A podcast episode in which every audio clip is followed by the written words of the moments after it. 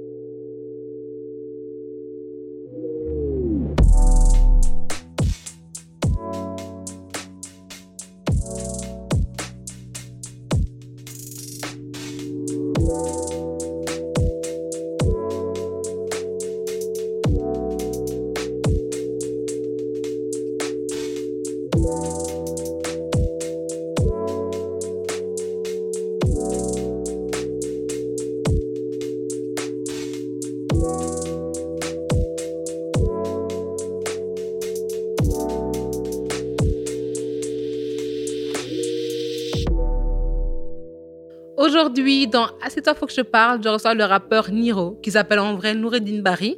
Il a grandi au Maroc et à Blois. Il a commencé très jeune dans la musique. Il a collaboré avec beaucoup d'artistes comme Maes, Ced Geeco et Ninho. Et là, en février 2021, il a sorti la deuxième partie de son EP Salmoum. Il est avec nous aujourd'hui. Ça va Niro, t'es bien assis? Ça va, cool. T'as fait quoi avant de venir? Juste avant ça, je dormais. Comment tu vis aujourd'hui? T'as fait quoi? Tu te réveilles tard, tu m'as dit? Je me réveille tard parce que je travaille la nuit. Sur un album ou sur un projet? Sur plein de trucs, sur mes projets, les projets de mes artistes, etc. Donc je travaille la nuit, j'ai toujours travaillé la nuit, moi, tu vois. Mais je me règle quand, par exemple, bon là je suis au début de promo et que j'ai des EP aussi à rendre, donc j'ai du mal à me régler, mais en général, quand je rentre en promo, je me règle. Quand j'ai des trucs à faire la journée, je me règle, tu vois. Mais globalement, quand je travaille, c'est la nuit, tu vois. Et il fait quoi, Niro, en dehors du rap, du coup? Niro, en dehors du rap, il s'occupe de sa famille. J'ai deux garçons, 5 ans et 6 ans. Donc Niro, il s'occupe de sa maman, de sa famille, de ses gens, de ses potes. Et je fais du textile. J'ai une marque de textile depuis à peu près 4 ans. Et donc voilà, je m'occupe de mes artistes. Je travaille sur de l'intelligence artificielle. On va en parler bientôt, en fait. On va mettre ça en lumière, vraiment, tu vois. En fait, c'est comme si tu prends un cerveau vide. Ouais. Tu le remplis d'informations, tu le remplis de tout un tas d'informations. J'en sais rien. Tu lui apprends, par exemple, toutes les symphonies de Mozart. Avec ses calculs, etc. Bon, après, c'est des encodages, c'est des chiffres, etc. Ils arrivent à te reproduire... il arrive à te reproduire du Mozart. Il peut te reproduire aussi bien la mélodie que créer lui-même sa mélodie avec les connaissances qu'il a acquises. Il peut jouer n'importe quelle mélodie. Je suis en train de designer le logiciel en question, de l'intelligence artificielle avec eux. Ils m'ont laissé carte blanche, ça tue. Je fais quoi d'autre? Je suis beaucoup dans la recherche, je regarde beaucoup de choses. Je suis les 3 quarts du temps, en fait, je travaille tout le temps, en fait. J'ai pas réellement de temps de pause, tu vois. Tu nous parles un peu de ton enfance. Donc, tu as grandi à Blois, c'est ça? Ouais, j'ai grandi. En fait, je suis né à Orléans. Ouais. À l'âge de 3 ans, pour une raison que je ne pourrais pas t'expliquer, j'ai grandi au Maroc, donc. J'étais dans un coin qu'on appelle Boulac-Seré, mais c'est pas vraiment connu. C'est près de Souklerba, déjà, qui n'est pas vraiment connu. Mais là, on va dire les villes très connues à côté, c'est Kenitra, des trucs comme ça. De 3 ans à l'âge de 8 ans, j'étais là-bas. Je me rappelle, l'école. L'école, tu peux que t'en rappeler. C'était l'école des années 90 au Maroc. C'était très violent. C'était un peu dur, ouais. Il te frappait, non? Ouais, si. Il te frappait avec la règle, tout ça? Ouais. Sur les doigts comme ça, les doigts comme ça? Ouais, bien sûr. Ok. Tes parents disaient rien? Les pieds. Tes pieds et tes mains? Ouais, les pieds, je te jure, c'est plus douloureux que les mains. Ok. Et tes parents disaient rien? Bah, si, un jour, mon père, mais mon père, il vivait en France. Moi, tu sais, c'est compliqué. Ma mère, j'en parlerai pas plus que ça, mais moi, j'ai connu ma mère, j'avais 8 ans, tu vois. Ouais. Réellement, tu vois. Après, ma mère, de mes 0 à 3 ans, je l'ai connue, et de mes 3 ans à 8 ans, j'étais dans une autre famille. Bref, c'est compliqué, je pourrais pas t'expliquer, tu vois. Mais. Mais voilà, donc ouais, je me rappelle de tous ces trucs-là au Maroc, de la violence, des machins et tout. Ouais, bien sûr. Et c'était, ça faisait partie intégrante du truc. Tu sais, quand tu grandis dans ça, tu l'assimiles le truc, tu vois. Donc ça fait partie de tes réflexes, ouais, voilà. Là, le jour où c'était grave, c'est quand ils ont tapé sous mes pieds, tu vois. Sous tes pieds? Ouais.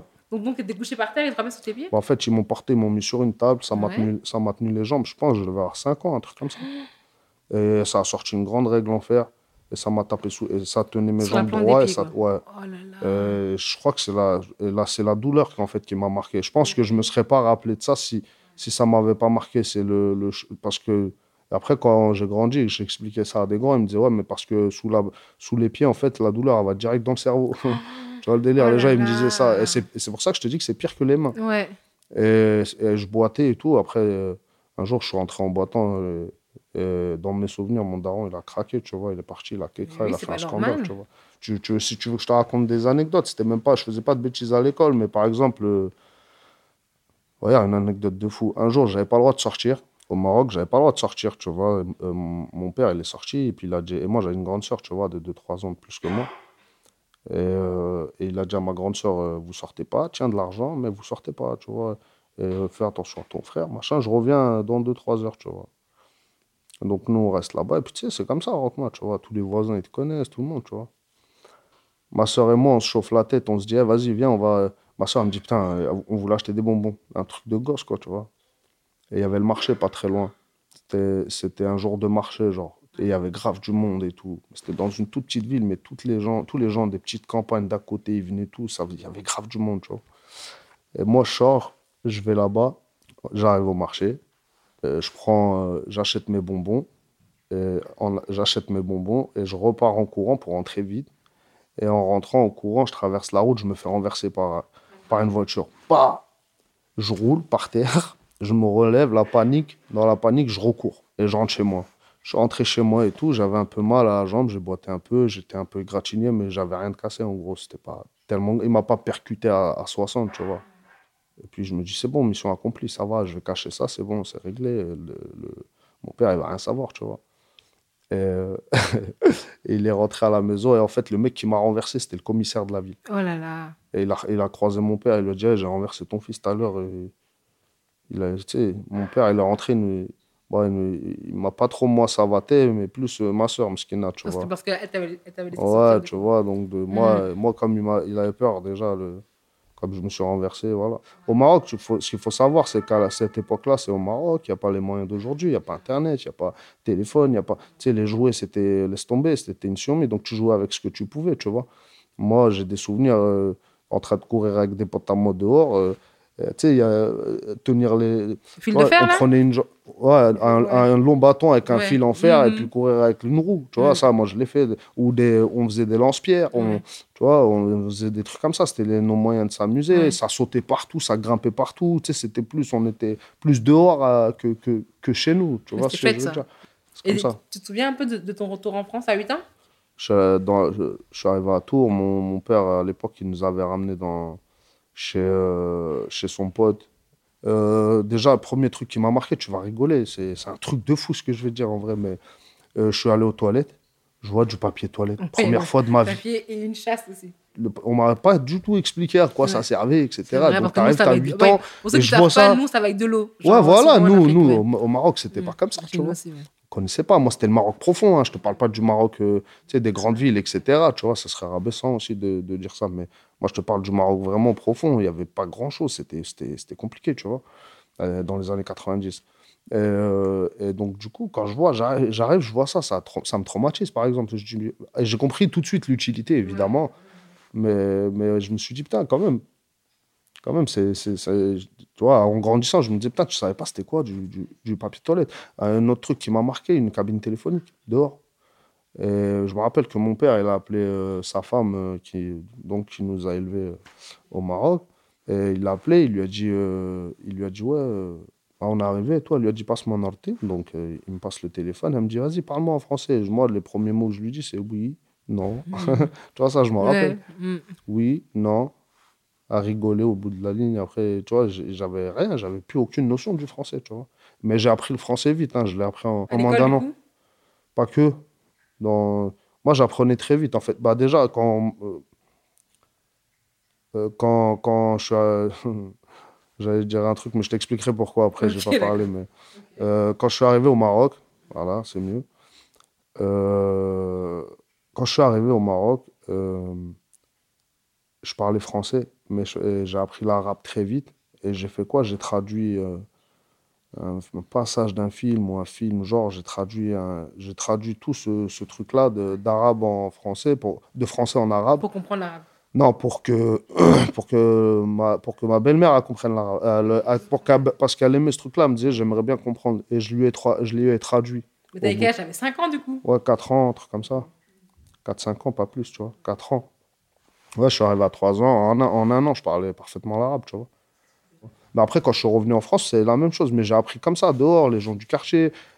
Puis chez moi, ça parlait français. Et puis l'école et machin. Et puis j'ai appris très vite, en fait, tu vois. Et c'est dur, parce qu'on sait qu'à l'école, les enfants sont méchants, tu vois. Donc, comment tu as vécu en tant que blédard, du coup, à l'école? Tu l'as vécu, ça ou ouais, je l'ai vécu directement. Je l'ai vécu directement, même pas qu'à l'école. À la cité aussi, tu vois. J'ai grandi dans une cité de gens très méchants, tu vois, qui étaient très méchants. Il y avait énormément de gens bien. C'est mais où, c'est à Blois, ça? Ouais. Tu sais, c'est des zones c'est des zones délaissées, tu vois. C'est des zones quasi délaissées, tu vois. Il n'y a rien, c'est brutal, tu vois. Et quand je suis arrivé, en fait, moi, je ne l'ai pas vécu comme ça parce que moi, je venais du bled. Déjà, c'était pire, tu vois, le délire. Là, j'arrive, il y a des bâtiments, il y a des terrains de foot, il y a de l'herbe, il y a des, tu vois, il y a des arbres, ouais. Tu sais, des beaux arbres, tu sais, qui sont entretenus. Il y a des ballons de foot, il y a des, tu vois, il y a des gymnases. Tu sais, moi, j'avais jamais vu un gymnase avant ça, tu vois. Et donc, du coup, j'avais pas d'accent en particulier. Si, au début, un peu... Donc, les gens, ils se foutaient un peu de ma gueule, etc. Et puis, j'ai compris qu'en fait, c'était... Je me disais, putain, ils se foutent de ma gueule. Mais en fait, moi, je comprenais pas, en fait. Cette notion de racisme, un peu... Tu sais, c'est limite un peu... Alors, parce que tu sais, des gens, ça vient de ta communauté, en vrai. Mais oui, parce qu'ils se disent qu'ils sont supérieurs à toi parce qu'ils viennent de métropole. Ouais, voilà. Et puis, ils se foutent de la gueule de tes pompes, de comment tu t'habilles, de machin, de ta coupe, de tes expressions, etc. Toi, tu l'as vécu comment?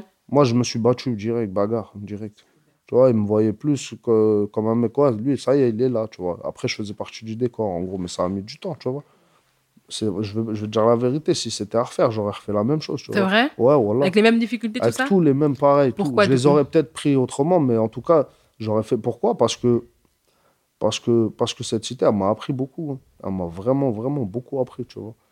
Sur toi, sur la moi, vie, sur les autres? Sur moi, sur la vie, sur ce que c'est qu'être méchant, ce que c'est qu'être gentil, ce que c'est qu'être respectueux, ce que c'est que ne pas l'être, ce que c'est que... Tu sais, j'ai appris énormément de trucs, le respect, les principes, j'ai appris des valeurs, j'ai appris des mauvaises choses aussi, j'ai appris à voler, j'ai appris à dealer, j'ai appris...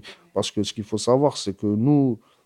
Enfin, nous, quand je dis nous, moi, je m'inclus dedans, mais quand je parle de nous, c'est en général les gens qui sont en banlieue, etc., et qui n'ont pas forcément des moyens, etc. En fait, c'est plus, ça ressemble plus à de la survie qu'à du trafic, tu vois ce que je veux dire?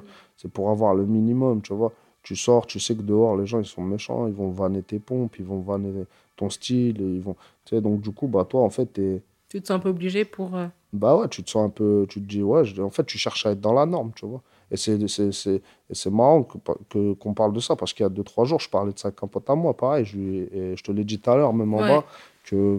Tu me disais qu'on vit tout le temps dans le regard des autres. Ouais, on vit dans le regard des autres. Et les gens, et les 3 quarts des gens, enfin, même, je dirais, beaucoup, tu vois. Mais c'est dur. Toi, quand tu vas une société avec Instagram, tout ça, où tu vois, les gens, ils sont beaux, ils sont musclés, tu vois. Ouais, c'est dur de se dire que moi aussi, je suis beau malgré ça, tu vois. En fait, je trouve ça incroyable que ce soit devenu comme ça, tu vois. Ouais. Mais en réalité, dans la vraie vie, c'était déjà comme ça. Fallait avoir la dernière taquini, fallait avoir à l'époque je parle, hein, fallait avoir les derniers requins, les dernières TN, fallait avoir les derniers Lacoste, fallait avoir, tu sais, les dernières vitesses, quoi, tu vois. Oui. Et pour moi, en réalité, ça existait déjà, sauf que c'était pas aussi flagrant et montré comme maintenant. Et mis en valeur, carrément pas. Ça veut dire que c'était, à la cité, il fallait que tu sois frais, il fallait que tu aies la dernière coupe, que tu aies les dernières pompes, que tu écoutes les derniers sons, ça a toujours été comme ça. Tu vois, donc nous, on grandissait avec ces codes-là, on voulait être ça.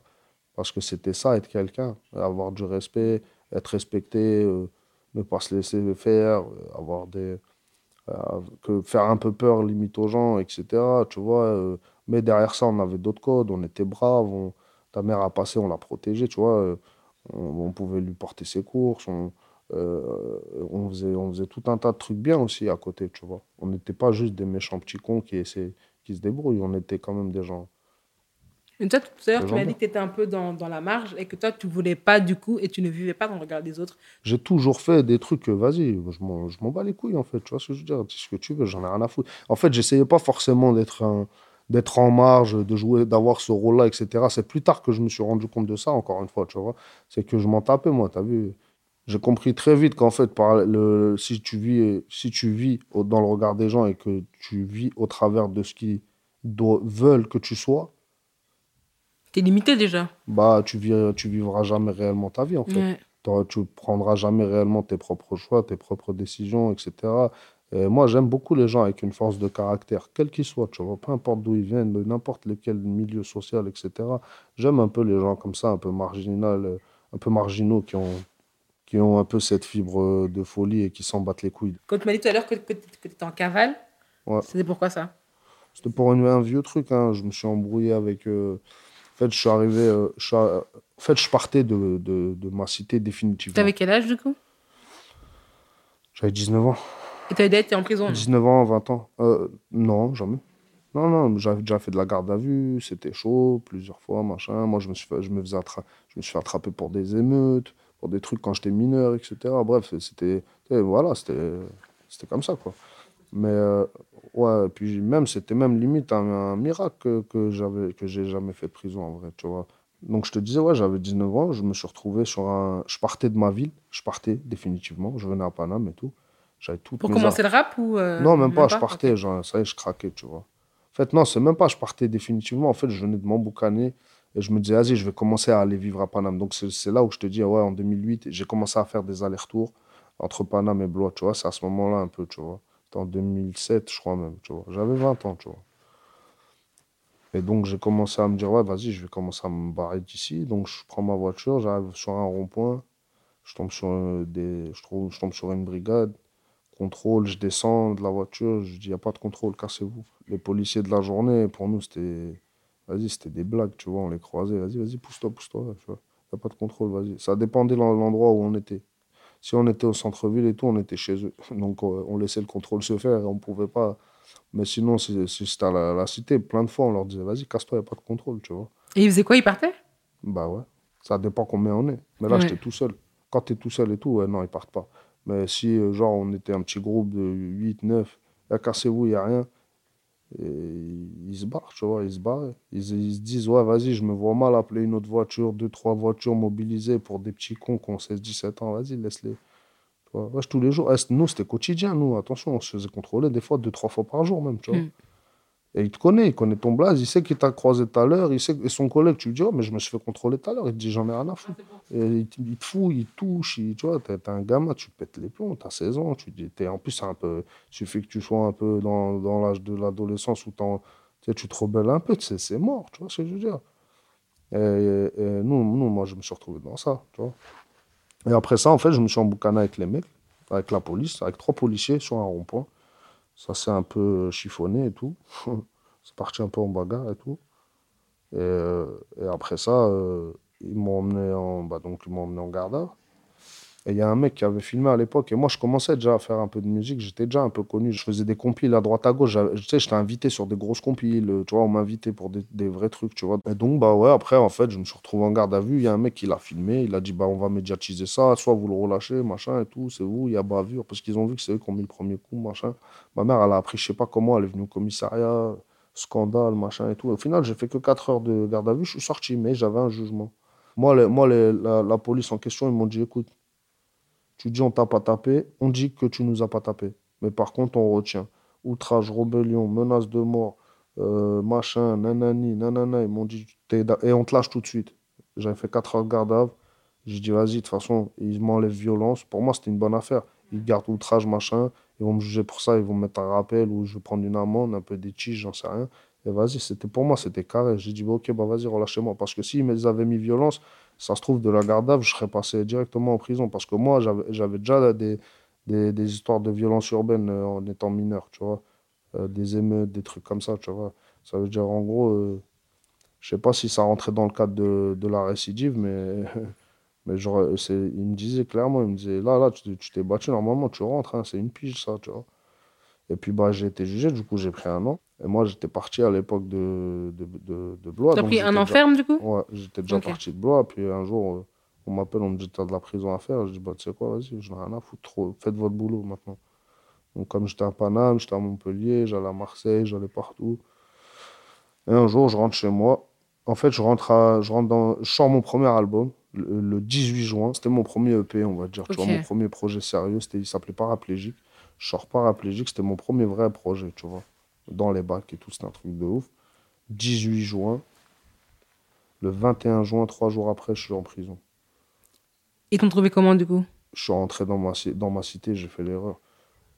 À Blois, du coup ? Je suis rentré à Blois, c'était la fête de la musique, je suis allé au centre-ville, il y avait gavé de Condé, il y en a, il m'a reconnu. Et ils se sont mis... Voilà, je sais pas, j'ai tourné je me suis enfui. J'ai vu qu'ils m'avaient reconnu, donc je me suis enfui. Je le regardais, ils me regardaient de loin, ils parlaient au toki, donc je me suis enfui. J'étais venu pour manger un grec, en vrai, tailler la zone, tu vois. J'allais me casser à Paname, en plus, la journée. Et après, bah, je me suis enfui. Je suis monté dans une voiture avec un pote à moi, on a commencé à fuir. Il y a un mec, il est passé avec une poussette et on s'est arrêté. Et je suis descendu de la voiture, je suis parti en courant, ils m'ont attrapé. Et donc, comme t'es parti en cavale, du coup, est-ce que t'as eu plus de... J'étais pas parti. Pour moi, je me disais même pas je partais en cavale. Non, mais en soi, tu devais... Bah, je me disais, ouais, j'ai du star à faire. Ouais. Voilà, j'ai du star à faire, comme plein de mecs de cité, voilà, okay. Qui sont dehors, qui ont des petites peines à faire, des 6 mois, des 1 an. Et t'es resté combien de temps, du coup ? Et moi, après, je suis rentré, j'ai fait appel. Donc du coup, de 1 an, c'est passé à 6 mois. J'ai dit que j'étais pas au courant, etc. Et après ça, donc du coup, c'est passé à 6 mois. Et de 6 mois sur 6 mois, j'ai fait rien. J'ai dû faire 2 mois, tu vois. Je suis sorti, j'étais trop content. Parce que je travaillais et tout, mais je suis sorti en conditionnel pendant 13 mois, machin, tu vois. Tu sais, plein de trucs comme ça. Mais moi, de toute façon, j'ai pas fait de tôle. J'étais un mec bien, en vrai, au fond, tu vois. Oui, je vais pas te mentir, tu vois. J'ai essayé, tu vois, Franchement, on a fait ce qu'on a pu, je vais pas te mentir, tu vois. Après, des fois, on a fait des trucs de con, tu vois. Moi, je vais pas mentir, je te dis que la vérité. Des fois, on a fait des trucs de con, tu vois. Que tu regrettes aujourd'hui ? Bien sûr, évidemment. Bien sûr. Avec l'âge et tout, et maintenant, j'ai des enfants et j'arrive à comprendre. Bien sûr, je serais un imbécile si c'était pas le cas, tu vois. Et mais comme tu sais que toi, tu as eu une enfance difficile, tout ça, pas difficile, mais genre qui t'a poussé à faire des bêtises, dans quelle optique tu éduques tes enfants pour pas qu'ils fassent la même chose que toi ? Bah, j'essaie déjà de leur donner tout ce dont moi j'aurais pu manquer, par exemple, tu vois. Là, tu parles du bien matériel ? Ouais, bah, déjà, ouais, du bien matériel, du temps un petit peu, tu vois, de jouer avec eux, etc., de leur donner tout l'amour nécessaire pour qu'ils puissent s'épanouir aussi, c'est important, tu vois. Moi j'ai 2 garçons, tu vois. J'ai 2 garçons. J'en ai un qui est plus petit que l'autre, qui est autiste, tu vois. Ok. Donc mon quand tu as découvert, ça t'a fait un choc ? C'est la première fois que j'en parle, donc tu vois, je vais pas approfondir, je vais pas rentrer dedans, tu vois. Mais j'ai mon premier qui est autiste, et mon deuxième, enfin mon plus grand, lui qui pour le coup ne l'est pas, donc du coup, c'est 2 comportements différents, mais moi je vois avec mon plus grand, je suis son super-héros, tu vois. Je suis papa, c'est papa, tu vois. T'es fier de ça ? Bien sûr, parce que moi j'ai pas eu de papa en vrai, tu vois. En réalité, clairement, tout le monde sait. J'en ai toujours parlé plus ou moins avec plus ou moins de pudeur dans mes chansons, mais j'ai pas eu de papa. Donc bien sûr, c'est valorisant de malade, tu vois. Mon fils, dès que j'ai une Lamborghini, je vais le chercher en premier, moi, tu vois. Je monte mon fils, je vais le chercher à l'école avec toutes sortes de voitures. Je l'emmène chez Dolce, Gucci. Ça lui ferme des salons, ça lui ferme des boutiques pour lui. Vous êtes content, hein ? Ah non, je le régale. Et puis lui, il s'en fout, il sait pas c'est quoi Gucci, etc. Moi, je lui fais ça pour plus tard. Il est juste content de passer du temps avec toi ? Ouais, lui, il est content, il est avec papa, tu vois. Il kiffe, on joue à la play, on s'entraîne à la boxe, tu vois, etc. Après, avec mon fils autiste, j'ai d'autres rapports, tu vois. J'aime pas trop en parler, mais bon, voilà, j'ai d'autres rapports, etc. Ouais. Il est brillant, c'est un génie de ouf, tu vois. Il est vraiment, vraiment brillant, c'est une dinguerie, il apprend, c'est incroyable, tu vois. Un jour, j'en parlerai bien, tu vois, parce que j'ai envie quand même que la cause de l'autisme soit... Ouais, du coup, ouais, parce qu'il y a beaucoup de gens qui sont touchés par ça et souvent, ils sont, tu vois, ils sont mécompris et jugés à tort, tu vois. En fait, moi, j'ai de la pudeur vis-à-vis de ça parce que, tu vois, j'en parle même pas autour de moi déjà, tu vois. Mais ouais, moi, j'ai un autre rapport avec mes enfants et je suis un papa poule de fou, tu vois. Ils manquent de que dalle, ils font ce qu'ils veulent et mon fils, c'est mon pote, tu vois ce que je veux dire. Je l'emmène à l'entraînement, on tape des barres, je rigole avec lui, on écoute du son, tu vois. Et si maintenant il te dit que devenir rappeur, tu vas être content? Franchement, il fait ce qu'il veut, mon fils. Je te dis la vérité, tu vois. Il fera ses choix, il fera ses erreurs, il fera tu sais, je veux pas qu'il calque sa vie sur la mienne, tu vois. Après, bon, je dis pas que je veux que mon fils devienne rappeur, je lui expliquerai plutôt ce que les désavantages. Plus que les avantages, tu vois. Les avantages, je le laisserai les découvrir, mais... Pour toi, c'est quoi les désavantages? Souvent, les gens disent la célébrité, tout ça. D'être connu, du coup. Ouais, en fait, moi, comme j'aime bien être dans mon coin, du coup, quand je sors, tu sais, j'ai envie d'en faire les courses tranquilles, tu vois. Et en fait, j'ai un vrai problème, j'ai du mal avec les compliments. Avec le temps, ça va, j'arrive à répondre, tu vois. Mais très souvent, je renvoie, mais non, c'est toi... Si toi, t'es un bon frérot. Après, il me dit, mais non, mais je te parle sérieux. Mais non, mais moi aussi, je te parle sérieux, frérot. Merci, c'est gentil, tu vois. Mais en vrai, c'est très gênant, tu vois. Je regarde mes chaussures, moi, quand on me fait un compliment. Voilà. Donc là, toi, ton prénom, c'est Noureddine ou Noureddine? Bah, les gens, ils m'appellent Noureddine. Noureddine, ok. C'est Noureddine. Ouais. Ok. Et c'est quoi la différence entre Noureddine, du coup, et Niro? Et c'est qui le vrai toi, pour toi? Niro, c'est juste quelqu'un qui raconte Noureddine, en fait. Voilà, en fait, il n'y a pas de différence. Pour toi, t'es le même quand t'es rappeur que quand t'es à la maison. Bah, je suis Noureddine et les gens dehors, ils m'appellent Niro. Ils m'appelaient Niro avant le rap, moi, déjà. Tu vois, donc, après, Niro, dans la musique, bah, c'est juste quelqu'un qui raconte la vie de Noureddine, en fait. Ce que Noureddine voit, ce que Noureddine vit, ce que... Donc, c'est la même personne. Niro, c'est le narrateur de Noureddine. Et t'aimerais que Noureddine, du coup, ait quelle vie et quelle vieillesse? T'aimerais vieillir comment? Franchement, j'aimerais vieillir en paix dans ma religion. Je te mens pas, tu vois. J'ai vraiment ce souhait-là. La finalité, j'aimerais bien que mes enfants, ils soient max, tu vois, que je puisse partir la conscience tranquille, tu vois ce que je veux dire? De dire, voilà, j'ai laissé des appartements, j'ai laissé de l'immobilier, j'ai laissé des business à mes enfants, je leur ai laissé de l'argent, je leur ai laissé de l'amour, des principes, tu vois, des valeurs, que, tu vois, certaines valeurs, tu vois, qui font qu'on n'est pas parfait non plus, mais voilà, qu'on est quand même humain, tu vois ce que je veux dire. Et voilà, moi, c'est ça, c'est plus ça, réussir sa vie et mettre dans un coin, tu vois. Mais moi, par exemple, la maladie, ça me fait peur, tu vois. Ça m'angoisse, de ouf. T'as peur de tomber malade, toi, ou que tes proches? Moi, mes proches, tout. La maladie, c'est vraiment... Toi, la santé, c'est une dinguerie. C'est vraiment une dinguerie. En plus, c'est fragile, on ne se rend pas compte. Hein. Bien sûr, et tout le monde... Et puis, tu vois, là, avec le Covid, on le voit encore plus, tu vois. Et la santé, c'est une dinguerie, tu vois. Quand tu n'as pas la santé, tu peux être milliardaire. C'est une dinguerie, tu ne profiteras pas. Tes thunes, tu n'en as rien à foutre. L'argent, tu sais, tout devient secondaire quand tu n'as plus la santé, tu vois. Ok. C'est bientôt la fin. Ouais. Mais d'abord, j'ai un jeu pour toi. D'accord. Ok. Donc, du coup, j'ai 2 messages. Oui. Mais je ne te dis pas c'est qui. D'accord. Et tu dois me dire c'est qui et m'expliquer un peu le contexte. Ok. D'accord. Le premier, je ne sais pas si ça se dit comme ça. Ta mam bouche court. Ouais. Et la personne, elle dit ne me demande pas ce que c'est. Je ne sais pas c'est quoi. Ta mam bouche court, du coup.